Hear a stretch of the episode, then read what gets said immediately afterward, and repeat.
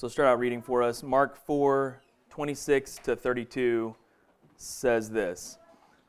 And he said, The kingdom of God is as if a man should scatter seed on the ground. He sleeps and rises night and day, and seed sprouts and grows. He knows not how. The earth produces by itself first the blade, then the ear, and then the full grain in the ear. But when the grain is ripe, at once he puts in the sickle, because the harvest has come. And he said, With what can we compare the kingdom of God? Or what parable shall we use for it? It is like a grain of mustard seed, which, when sown on the ground, is the smallest of all the seeds on the earth. Yet, when it is sown, it grows up and becomes larger than all the garden plants and puts out large branches so that the birds of the air can make nests in its shade. Let's pray. Lord, we're thankful for your word. We're thankful for the Gospel of Mark and the time that we've got to spend in it uh, over the past months. And God, we're thankful for the opportunity to um, proclaim this unto ourselves this morning, uh, to encourage our hearts with truth from your scripture. And Lord, we pray that you would um, deposit truth deep in our soul. Um, Lord, in the Psalms, David cries out unto his soul, Why are you downcast, O my soul? Take your hope and trust in the Lord. And so today, in, in song, and in word and in prayer, we are speaking to our soul and telling it to believe in the truth that Christ has died for our sin and that it reigns no longer inside of us and we stand victorious in his kingdom. So, God, I pray that as we work through uh, these scriptures, you would encourage our hearts and strengthen us to have greater faith in you and, lo- and lose ourselves in this world and trust you with all that we are. In Christ's name we pray. Amen. uh, David Livingstone is a famous explorer. Anybody know who David Livingstone is? We got a kinda. We got a maybe. He is David Livingstone. David Livingstone is David Livingstone. Okay, cool. Um, so David Livingstone lived in the 1800s. He's from Scotland uh, is a famous explorer, and he set out with the express purpose in his life to identify the source of the Nile River, which seems really weird to us since we've got like satellites and stuff, you know? But at one time, they didn't have satellites. And, right? Crazy, but it's true. Um, and you actually had to go see things with your eyes and identify things by being next to them. And so, a great mystery for thousands of years was how in the world does the Nile have its strength? Because in the middle of a desert, a Nile is flowing from south to north into the Mediterranean. People didn't know why it was so strong. And so, for thousands of years, people wondered, where is this Nile? And so, he set out with the purpose to find the source of the Nile River. Okay, he lived 60 years. His life quest in his career was to identify the source of the Nile River. I love that you're right here, Claire. This is awesome. Um, uh, really getting a new perspective here. This is great. Um, I'm sorry if I yell at your face, Claire. Okay, all right. so he set out with this purpose in his life, with, with all that, the, uh, that he'd learned in school. He decided that this is, the, this is the thing he is going to go and do, the thing he wanted to be known for. And so he purposed to do that, find the source. He proposed a source of the Nile River to be south and west of the Nile, in the Congo River region, actually, is where he put the source. He was wrong. He, he was, like, soon after proved to be inaccurate. Someone actually found the proper source of it, which is like Lake Victoria, both Lake Victoria from the White Nile and another lake, Lake Albert, I think, from the Blue Nile. And they converge and then make the Nile, etc. His whole quest of his career, he failed. Like his career goal, didn't do it. Right? It's hard. Um, but he said this of the effort, because that's what he told the world. He's going to go find the source of the Nile. But he said this of his effort. He said, The Nile sources, he told a friend, are valuable only as a means of opening my mouth with power among men. It is this power with which I hope to remedy an immense evil. You see, uh, David Livingstone wasn't just a, an explorer, he was that, but he was also an abolitionist, and he was also a missionary. He sought the achievement of finding the source of the Nile, which I don't even, whatever, you know, I don't have a context for that being a career goal.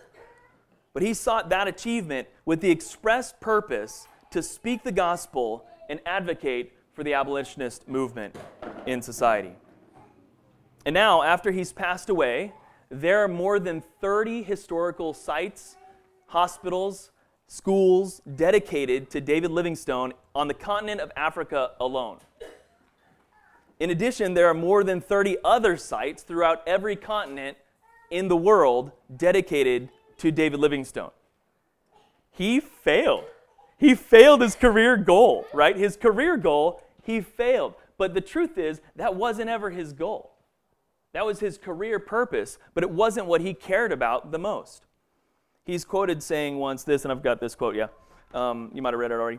I will place no value on anything I have or possess unless it is in relationship to the kingdom of God. He, he may have failed to identify the correct source of the Nile River, but along the way, every spot he stopped, he created a missionary station in which he sought to provide for the needs of those that were in the area and also proclaim the gospel of Jesus Christ. He very much succeeded in his life. Today we're talking about the kingdom of God.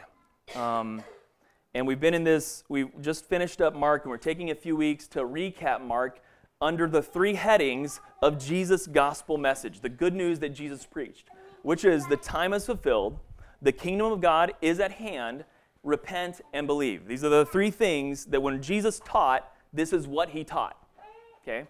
So last week, Luke looked at how Jesus fulfilled the name of the Son of Man, and particularly the uh, messianic prediction of the suffering servant to die on a cross for the sins of the world. And so we talked about the fulfillment that Jesus walked in uh, in his life. Today we're looking at another thing that he said, which is the kingdom of God is at hand. It is here, it is in our presence. It, it may not look like it to you because it's a coffee shop with a bunch of lights that are busted out and a wall that's falling over and, and coffee that we just learned to do on the fly and like all this. But I'm telling you, you have to wake up I love that song that Marcus sung. We have to wake up to the reality that the kingdom of God is present in this place. We have to yield to this truth that the kingdom of God is at hand. It cannot be measured in the way that men measure kingdoms. And the Gospel of Mark records this fact clearly throughout Jesus' words. Jesus said, Mark 1 15, he said, The time is fulfilled, the kingdom of God is at hand. Repent and believe in the gospel. We're going to walk through a handful of passages, and I'm sorry if it's scattered because I have no idea. But I think we've got a general outline we're going to work through, and hopefully you guys can grab some nuggets here as we work through it.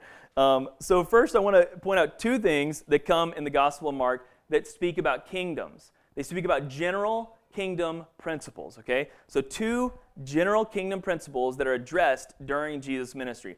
The first is this, and this is a statement from Jesus in Mark 3 24. He says uh, that, that kingdoms require unity. That's what he says. If a kingdom is going to last, it requires unity.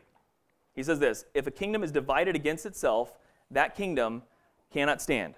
This is just a general principle. He's not talking about just the kingdom of God, okay? He's just talking about life, okay? If you have a business and you want to make money with that business, you want it to succeed, you have to have a clear vision for how it's going to serve its customers, how it's going to earn money from those customers in order that that said business can pay all of its employees and hopefully have a profit for the people who started that business. The employees of that company have to be so committed to this work that they may even be willing to let, op- uh, let their opinions go for the sake of receiving their paycheck on a regular basis. Okay? That's just facts, okay? You might have worked a job. Anybody ever work a job they disagreed with the leadership? Anybody? No, no, no. Okay, yeah. Okay, sure, whatever. Snarky, snarky Hattie. Ever been in a house where you had opinions that were different than your parents? Okay, no, let's not go there. Okay, let's not go there. Um, For a business to succeed, you have to have a very unified vision that you're going to chase after. For a marriage to thrive, you have to be aligned on most everything. Where, where do we want to live? How many kids do we hope to have? How should we, who's going to balance the budget? How should we spend on housing and eating out? Where should we go to church? Disunity on any of these things requires sacrifice, submission, and compromise. Otherwise, the marital unity is disrupted. For a country to exist and not fail, we don't have to agree, okay? We, thankfully, we don't have to agree on everything, but we do have to make room for diversity of opinion and find ways to live peaceably under an agreement to disagree. If we're unsuccessful in that quest, we will resort to violence with our opinions, and our country will surely fail. Jesus' words are true. If a kingdom is divided against itself, it will fall. That's not kingdom of God wisdom, that's just wisdom.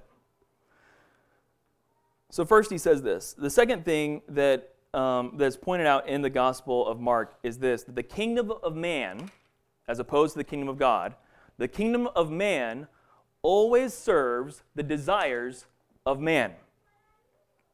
There's no way around it.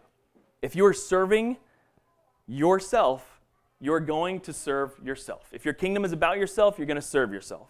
The kingdom of man will always be subservient to man's desires. In uh, Mark chapter 6, there is the story about John the Baptist and how John the Baptist was killed. And it says this in verses 21 to 24. It says, An opportunity came when Herod, uh, with Herod on his birthday. He gave a banquet for his nobles and military commanders and the leading men of Galilee. For when Herodias' daughter came in and danced, she pleased Herod and his guests. And the king said to the girl, Ask me for whatever you wish, and I will give it to you. And he vowed to her Whatever you ask me, I will give you up to half of my kingdom. And she went out and said to her mother, For what should I ask? And she said, The head of John the Baptist. Right? Herod was willing to give up half of his kingdom because of the pleasure he found in his lustful heart. Right? Herod had a great kingdom. He had great authority. He was willing to sacrifice half of his kingdom to this girl because of the desires of his heart. He is servant to his own desires within his own kingdom. The kingdom of man will always serve the desires of man. And just to be real upfront and honest and open with all of you, I will testify that I myself was under the same grip as Herod at one point in my life. The same grip of lustful desire that powerful fleshly desire. But praise be to God through the power of our Lord Jesus Christ. I've been freed from that for decades. So I say to you now that the desires of your flesh will demand all of your life if you chase them. No matter how much you gain in life, you will be found with much regret and lacking if you serve the kingdom of man.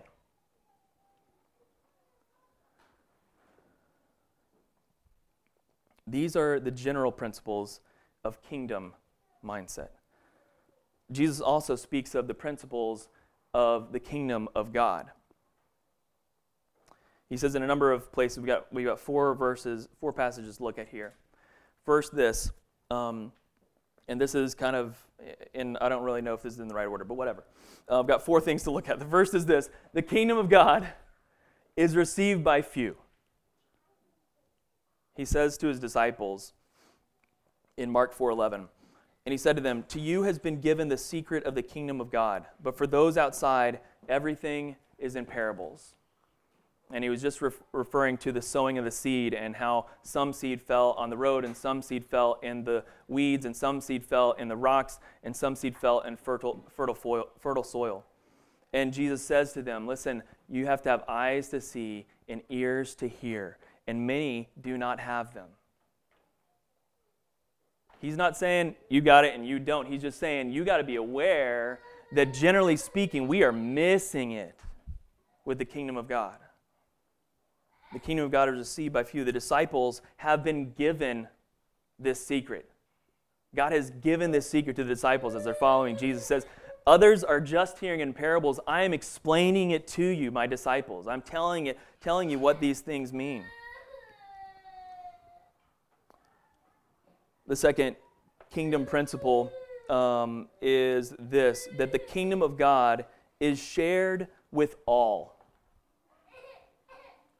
Mark 4, 26 to 29, which, which is what we started out reading, said this. He said, The kingdom of God is as if a man should scatter seed on the ground. He sleeps and rises night and day, and the seed sprouts and grows. He knows not how.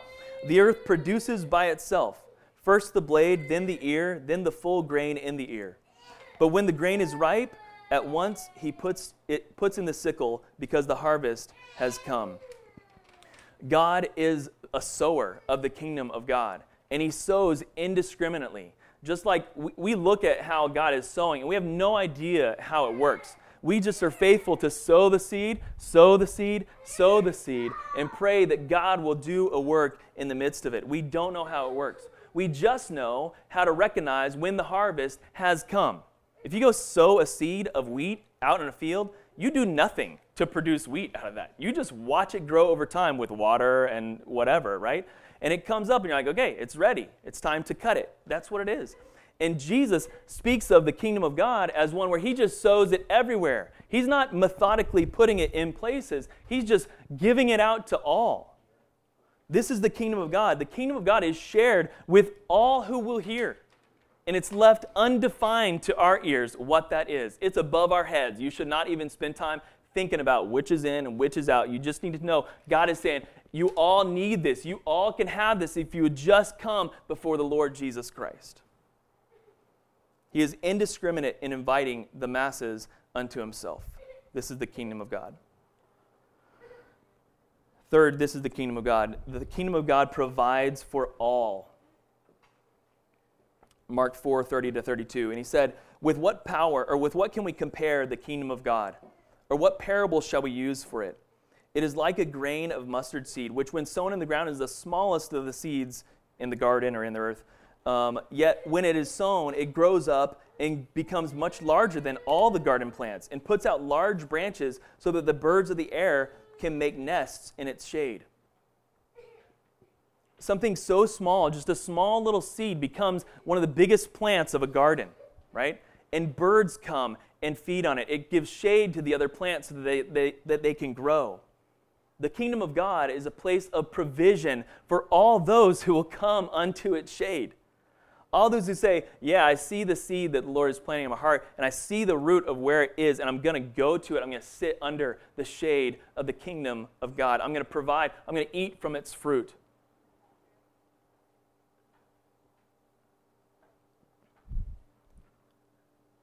Finally, Jesus says of the kingdom of God in chapter 9, verse 1 speaking to his disciples and saying, you know, listen, he, he's been preaching about how the kingdom of God is at hand. And it, like specifically, the kingdom of God is at hand in the person of Jesus Christ in his ministry. Okay, he's going about throughout his ministry healing people of sickness, casting out demonic forces, and proclaiming healing to those who are broken. That's what he's doing, like everywhere he goes, right? That's what's happening with him.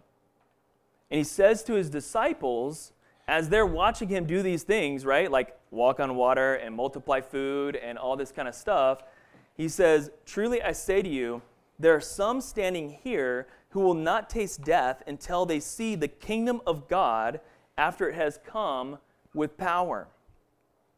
He says to his disciples, There's going to be a switch that happens, and the kingdom of God is going to come with power. We understand that power to have been after Jesus resurrected from the grave, right? Like dead, buried, three days in the grave, raises to life and comes and speaks to the disciples that this is what I was telling you all along. I've defeated death. And now I'm leaving. I'm going to ascend to heaven. I'm going to go. And I go that I might send Holy Spirit to you. That Holy Spirit would take up residence in you. That your life could now be a place of the presence of the kingdom of God. he tells his disciples there's coming a day when the kingdom of God is going to come in power. It'll be received by those who will receive it, and they'll walk in the power of the kingdom of God. This is the kingdom of God. In a few verses, we see here what it is to enter the kingdom of God. How do we do it? How do we enter the kingdom of God? We've seen kind of general kingdom principles. We've seen kingdom of God principles, right? That it's power, that it's provision, uh, that it's God's presence among us, okay? But now we're going to see how do we enter this kingdom? How do, we, how do we go from just a seed thrown on a rocky soil to one that is actually in fertile soil and grow up, right? Because the parable is just a parable for your heart, right? The parable of the seeds and sowing is just a parable for your heart. It's not like you throw the seed and like you never have a chance because you're on rocky soil. Sorry, sucks for you, right? No, it's a parable of your heart. If you will listen to the seed, right, your heart can change. That's the crazy thing. I don't know how God changes hearts. I don't understand that, but He's the one that does it. Okay, he can take your soil from one that is rocky to make it soil that is fertile. He's the one that does that. None of us can do that. If any of y'all spouses tried to change your other spouses, guess what? You know you can't change their heart. You can't do it for them. Their heart has to change. Okay, and God has to do that work. And so Jesus speaks to this about how it is that we could enter the very kingdom of God in a number of ways. He says this Mark 9 47. If your eye causes you to sin, tear it out. It is better for you to enter the kingdom of God with one eye than with two eyes and be thrown into hell. Right? Jesus says, listen, if something is keeping you from obeying the Lord Jesus Christ, then it'd be better for you to just take that out of yourself entirely and still be with the Lord than to keep it and, and coddle it and treasure it and not enter the kingdom. If something has caused a stumbling block for you in walking and following Jesus, then do everything you possibly can to root it out and remove it completely. Does he expect people to go around like gouging out their eyes? No. Again, it's a parable to say this is the length to which you should go yep. to pull out sin from your life and its effect. You should, as if you're ripping out an eye, that's how much you should tear it out from you. This is what it means to enter the kingdom of God. It's uh, reminded me of Hebrews 12.1, uh, which a lot of things do because I'm favorite verse. But anyway, uh, Hebrews 12.1, which says, Therefore, since we're surrounded by so great a cloud of witnesses, let us also lay aside every weight and the sin which clings so closely, and let us run with endurance the race that is set before us. We have to lay aside the sin that clings closely. Okay, we all know this. Sin, I don't know what the sin pattern you've ever struggled with. I'm sure nobody perfect in this room, and I've already testified that I haven't been perfect in this room. So, like, I know we've all struggled with stuff. So, whatever that sin pattern is that you have struggled with in your life, God is saying, man, if you expect to walk in the power of the kingdom of God, then root it out, remove it. it I know, he, the, the writer of Hebrews says, I know it clings closely. I understand that it is hard but tear it out that you might get your eyes focused on Jesus Christ. To enter the kingdom of God, we lay aside the sin which clings so closely.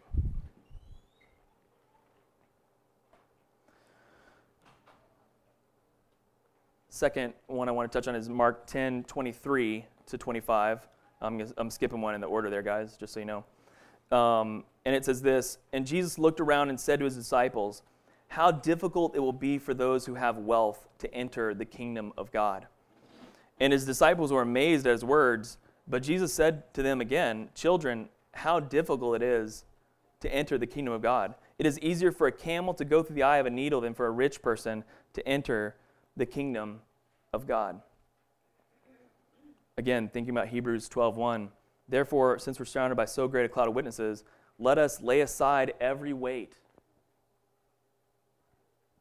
if you're blessed with a lot of things, God has entrusted you to steward those things. And Jesus is saying to the world, to the kingdom of man, it is very difficult for the kingdom of man to see the kingdom of God because they're caught up with the kingdom of man and what is in front of their face right here, and chasing wealth, and chasing success, and chasing power, and whatever it is, right? If you looked at David Livingstone's life from the outside, you'd say he didn't achieve his goal. But power, in and of itself, was not his goal. His goal was to be in a position to proclaim the gospel of Jesus, right? And to free the slaves from captivity, literally. That was his true purpose. His desire for prestige was only a means to that purpose.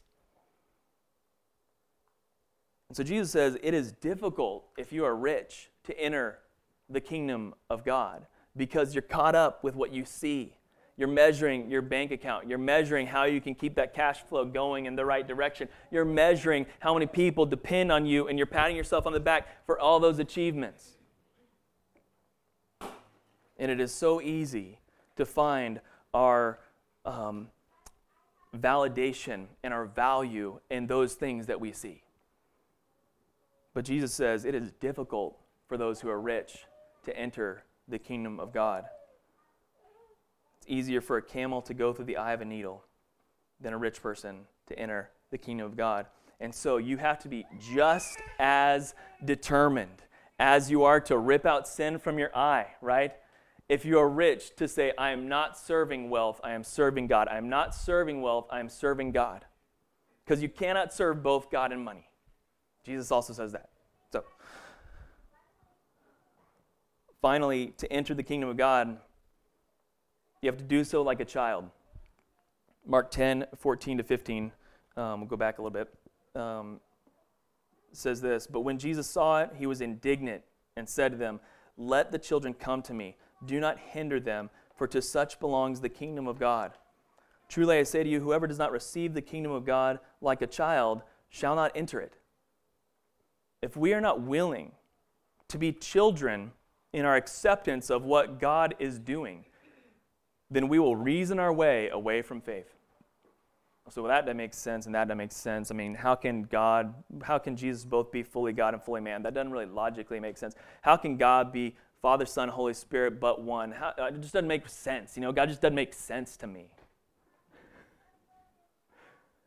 God doesn't care about what makes sense to you, okay? He took nothing and created everything. Okay, there wasn't anything, and then there was everything. That's what happened. So if you've got an explanation for that, science would like to know. And so would we. But we don't. We just keep pushing back the timeline and expanding the number of universes that exist in order to increase the probability that we might have, by chance, existed. I'm sorry, but I think Jesus is right. If you're going to enter this kingdom, you have to enter it like a child. You have to look at what is and go, looks like those people are serving themselves and turning to dust. Maybe there's something more to life.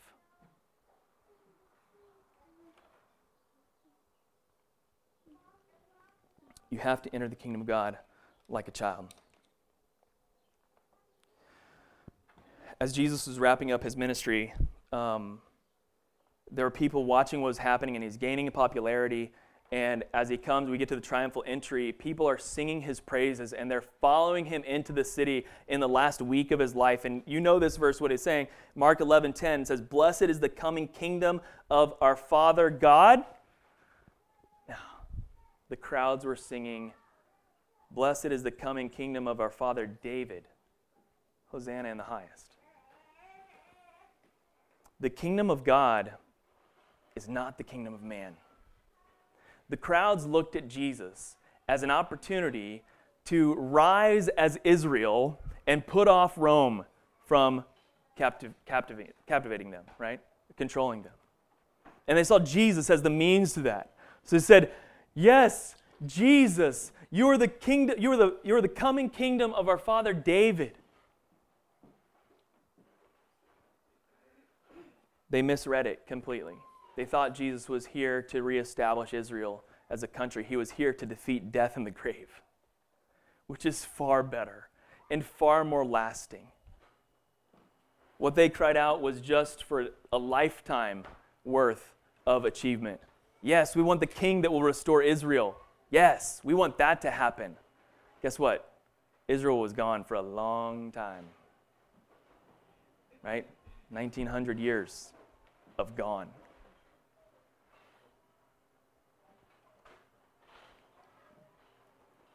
The kingdom of God is not the kingdom of man, they're separate things. Another man came to him in his last days in Mark 12, verse 28 to 34. It says this One of the scribes came up, to, up and heard him disputing with another, and seeing that he answered them well, he asked, Which commandment is the most important of all? Jesus answered, The most important is, Hear, O Israel, the Lord our God, the Lord is one. And you shall love the Lord your God with all your heart, and with all your soul, with all your mind, and all your strength. The second is this you shall love your neighbor as yourself. There is no other commandment greater than these. And the scribe said to him, You are right, teacher. You have truly said, He is one, and there is no one, no other besides him. And to love him with all the heart, and with all the understanding, with all the strength, and to love one neighbor as oneself is much more than all whole burnt offerings and sacrifices. Said, You are right. You judge the kingdom of God correctly, scribe. When he heard him answer wisely, he said, You are not far from the kingdom of God. And after that, no one dared to ask him another question. What did the scribe get right? The kingdom of God is not about what we can give, but rather about the heart of why we are giving.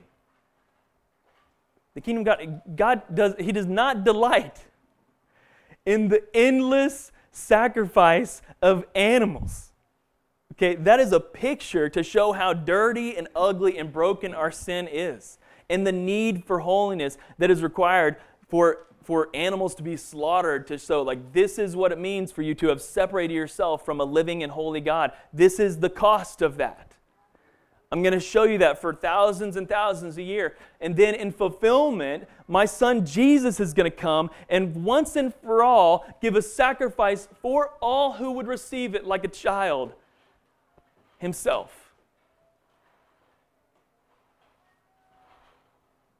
And he's fundamentally going to show us that it has never been about what we have to offer a holy and all powerful and all knowing God and Creator has never been about what we have to give to Him. Nothing we can give is enough.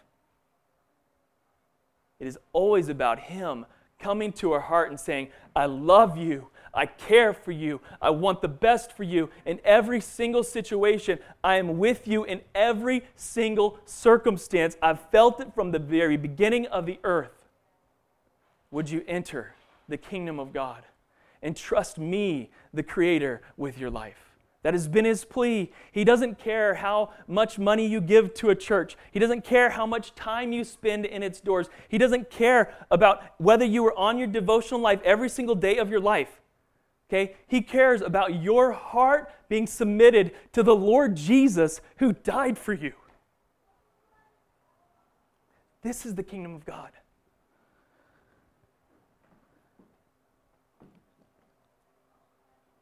So the scribe was close.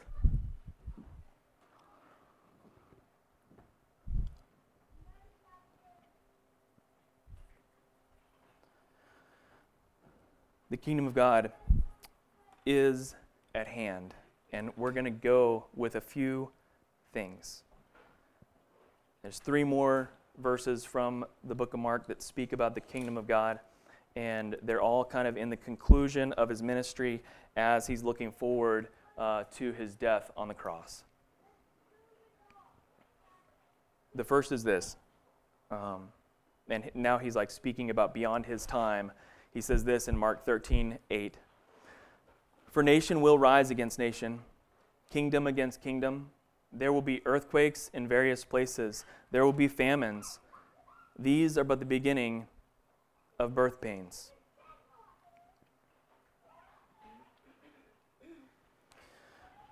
The kingdom of God is destined for conflict. Or, sorry, the kingdom of man is destined for conflict. The kingdom of man is destined for conflict. Jesus is saying this. He's looking forward to the time ahead of him and saying, listen, what's coming after I leave is more of the same. you know, Rome controlling Israel, right? Uh, Russia fighting with Ukraine, uh, America going to other countries and fighting in those countries. Like all these things, nation against nation, it hasn't stopped. It started from the beginning of the foundation of the earth, and it hasn't stopped. Thousands of years. This is the kingdom of man. It is destined for conflict with one another.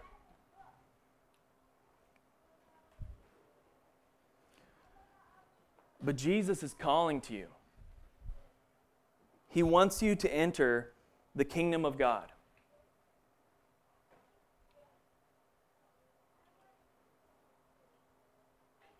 And this is the cost nothing.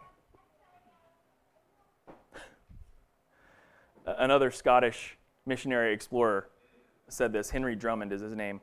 He only lived 45 years um, and did some amazing things in Africa also. Uh, he said this The entrance fee into the kingdom of God is nothing, the annual subscription is all we possess.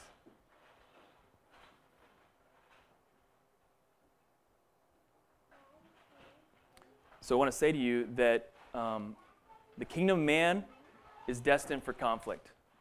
Like I said earlier, like if you expect, you know, unity in any effort that you have, okay, whether it's marriage or business or uh, or whatever it may be, whatever endeavor you have in your life, if you expect it to succeed, you have to have a unified kingdom.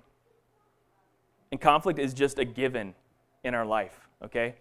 And so you, you're going to have to get with the Lord in this life and, and on your knees be asking Him, Lord Jesus, at what point do I sacrifice all I have in these circumstances? Right? You're going to walk through conflict with your kids, with your spouse, with your coworkers, with your friends, with your family, extended family, all these things. Okay? And at some point, you're going to have to take on the position of Jesus, the disposition of Jesus, and give all you are. And just say, I trust you, God. I trust you with my life, and I trust you with my circumstances. And instead of fighting for my power in this conflict, I am going to sacrifice of myself that unity might prevail. You're going to come in conflict in this life. I guarantee it. Many of you are in it. We're all walking through stuff, okay? But the key is to humbly submit to the pattern of Jesus Christ, who died on a cross, crucified the flesh, crucified the desire for building up self, and rather gave himself on behalf of those who were enemies to him. Okay? If you expect conflict to resolve, then you have to take the advice of Jesus and love your enemies.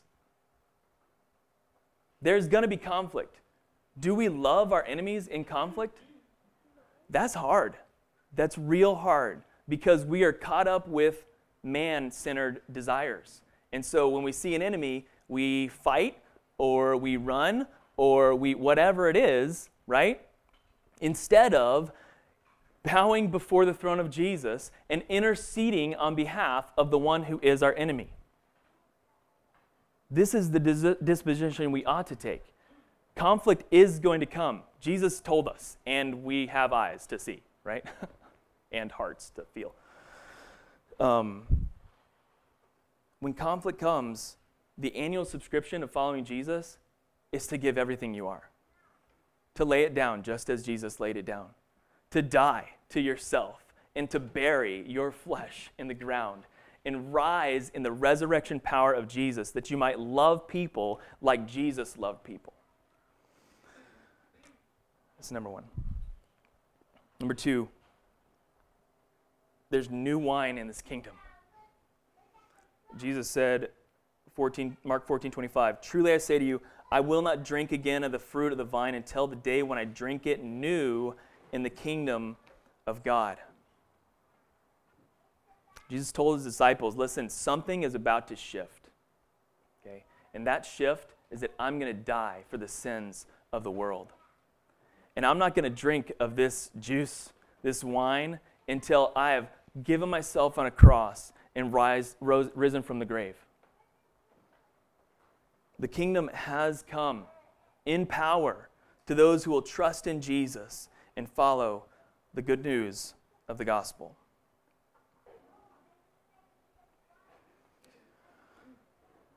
Finally, near the end of Jesus' life, um, or after Jesus was buried, uh, Mark 15 43, it records Joseph, Joseph of Arimathea, a respected member of the council who, who was also himself looking for the kingdom of God, took courage and went to Pilate and asked for the body of Jesus. Could you imagine being a follower of Jesus um, and like watching his life for three years, watching the kind of skyrocketing uh, crowds start following him? I mean, three years, right? He garnered a crowd that will want to make him king. Three years. That's all. That's all it took. Like, could you imagine that level of excitement and activity and power and like watching that and then see him tried for blasphemy and killed on a cross and buried in a grave. Could you imagine being the person that took him off the cross and placed him in the grave? This is Joseph of Arimathea.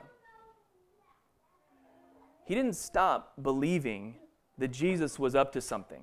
He didn't know what it, is, what it was, he didn't know exactly what was going to happen, but he was looking for the kingdom of God. And he knew something about Jesus was going to happen. I don't know if he even knew it was going to happen in three days. He might have thought that was some sort of metaphor if he heard about that, that statement or prophecy, right? He didn't know what was going to happen. He just knew that I've heard about this Jesus, I've watched this Jesus, and, and I'm going to take him and put him in a grave and make sure he gets a proper burial. I've been following the kingdom of God. It says he was looking for the kingdom of God.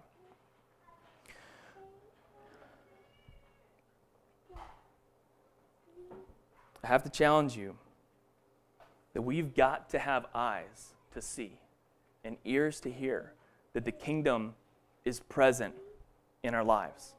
Okay? God did something funny to me this week, and I shared it with a couple people this week, but um, I found it very funny. Uh, it, was a, it was a nice reminder to slow down. Yeah, to slow down. Yeah. Um, no, no wreck, no wrecks. No, no, no, no, no tickets, no tickets, no wreck. Thankfully, none of that. But um, I'll tell you the story. This is what happened. It's just a comedy of things.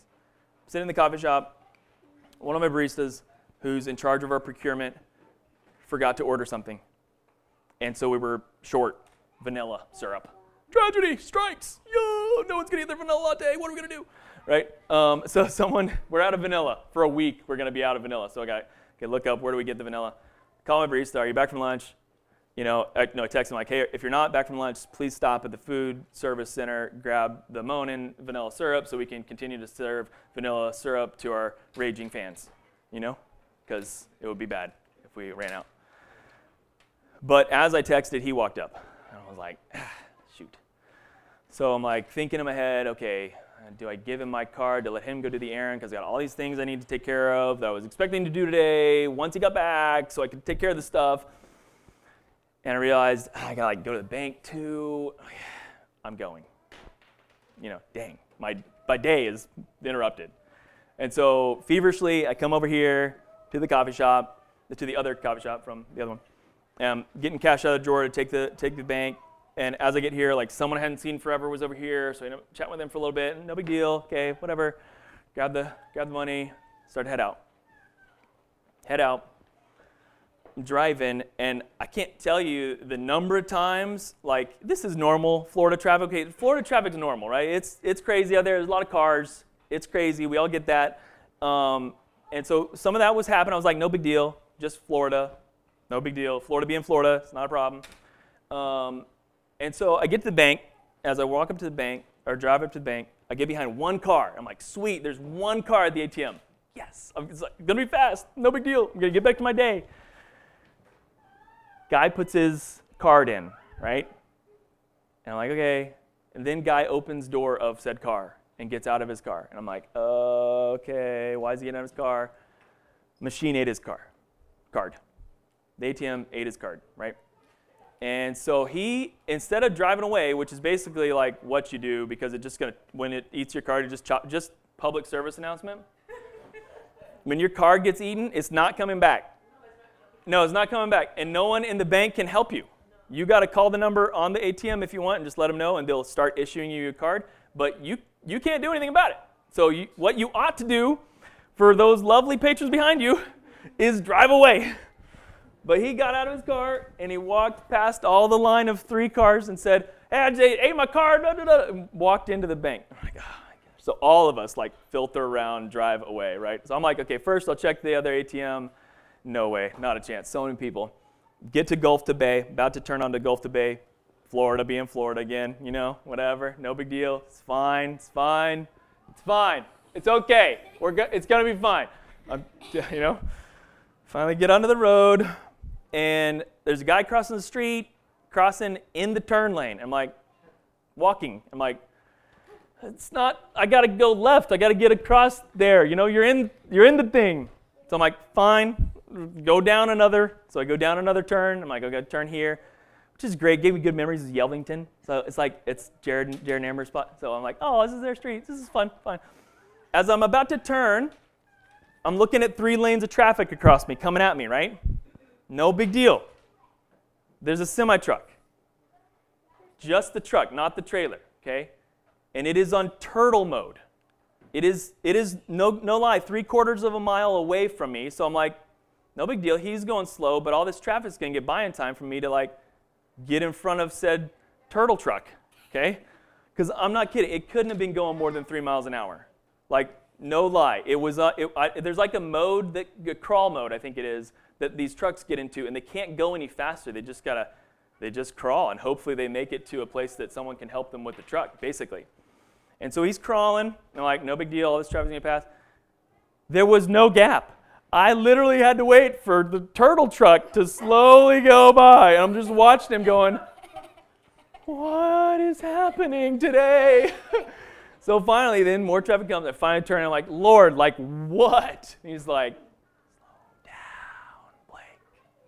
Right? Chill. Chill. Martha, Martha, why are you so worried? Right? So finally get to the store and get my things, go to the aisle, and this guy, I've never been behind so a guy with so many boxes at GFS. I literally never have. He had two cartons of boxes, okay? He's going through all of them, they're scanning, scanning, scanning, scanning, scanning, scanning, scanning, scanning, scanning. The last box to scan is under the cart, right? And I can see with my eyes the barcode on the box, on the side facing all of us, right? It's right there. I'm like, that's the last one. After that, I get to go. This is it. This is my chance. They looked at every side of the box and did not find it. And then finally went, you know, sweet lady went to the machine and started typing in the number, you know. And I'm going, okay, Lord, I'm sorry. I'll just chill, you know. I'm just like, whatever. All this is going through my mind. Get up to the register and um, was convicted by this real quick because uh, she said, You're Blake. I'm like, How do you know me? Like, I had no idea. It was Miriam, Steve's sister, Miriam. Yeah, I have my Restoration Cafe shirt on, and uh, Miriam, uh, whose uh, whose brother was a preacher in Dunedin for a long time and has since passed away, and a very tragic story. Okay, um, uh, was there at the register and said hi. And he said, Oh, yeah, I heard you preach a couple times at Cornerstone when you were there. Um, and I got to talk to her and ask her how she was doing.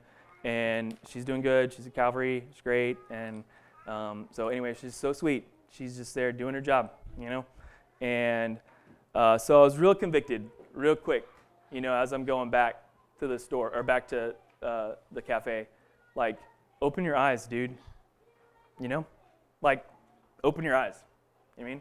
Like, we've, we've got to get it in our heads, okay? This world is moving faster than your soul or mind or body is supposed to comprehend. You are getting information in at a speed that you are not made to get information in. You are driving a vehicle so much faster than your body was intended to go. And why? all for the pursuit of the kingdom of man. Am I saying that we all got to run away and go be Amish? I'm not saying that, okay? The Lord put us in the world to be in the world. But I got to tell you, open your eyes, slow down, and look around. The very kingdom of God that Jesus died on behalf of, died to establish, is right in your midst. I gotta have more grace for this. And you gotta have more grace for this. God has told us what He cares about in His Word. He has given us the revelation of how, what it means to follow Jesus. And I'm telling you, He has put people and things around you for the purpose that you and them might grow closer and hear the words of the kingdom of God. And so I challenge you. I'm sorry if this sermon has been long and guided in different directions, but I challenge you this week slow down. Slow down. Open your eyes. God is not done doing what is right in your life. It may not look like that at all. Okay? You might look at your circumstances and go, God, where are you? Get the truck out of the road, right? You might be saying that to him right now about something. But guess what? He knows how fast the truck needs to go to get you where you're supposed to be. And so I just challenge you God is not done with what He has called good. And so if you if you want to walk in the kingdom of God, it's going to look like this. Go back. Therefore, since we are surrounded by so great a cloud of witnesses, let us lay aside every weight and the sin which clings so closely, and run with endurance the race that is set before us. Let us fix our eyes on Jesus, the author and the perfecter of our faith who for the joy that is set before him endured the cross, scorning its shame, and is sat down at the right hand of God Almighty.